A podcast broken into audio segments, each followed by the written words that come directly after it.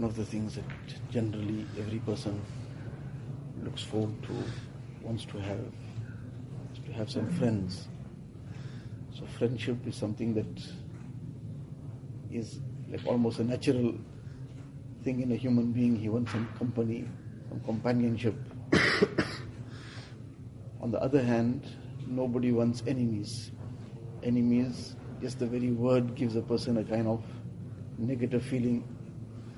So while this is true that nobody wants enemies and nobody would be happy to have an enemy, and everybody feels very comforted and very happy to have friends, but the saying one saying of the wise people and the pious is that a person having a pious enemy is better than having an impious friend.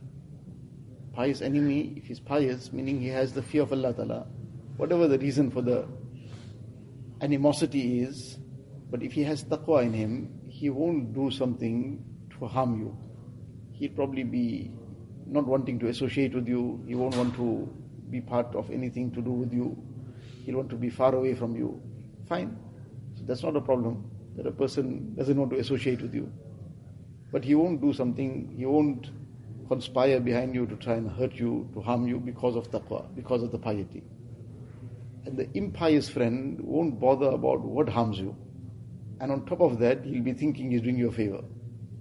He'll be taking you to places that will be a complete destruction for you. He'll be offering you things that will harm you now and harm your whole future. And he will feel very, very happy about himself. That is the height of it. That a person is harming you and he's feeling he's doing you a favor. Or either he deliberately wants to harm you because he wants the company to do the wrong.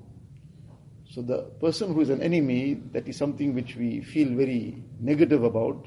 But if that enemy is pious, he is better off having such an enemy than having a friend that is impious. A friend that has got no concern for deen, a friend that got no concern whether he is doing anything right or wrong, doesn't matter to him, whatever he is doing.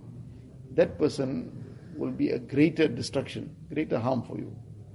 So the choice of company and friendship is an extremely important thing because in time that becomes part of a person's nature who he accompanies.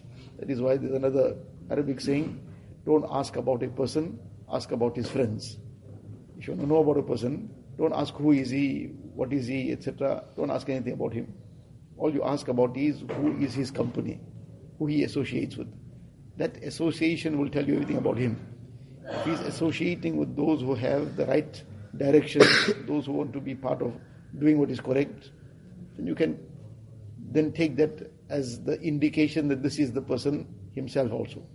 But he finds enjoyment and wants to be in company that has all kinds of wrong ideas, wrong inclinations, being engaged in all kinds of wrong things, then you can take it for granted this person too is already there.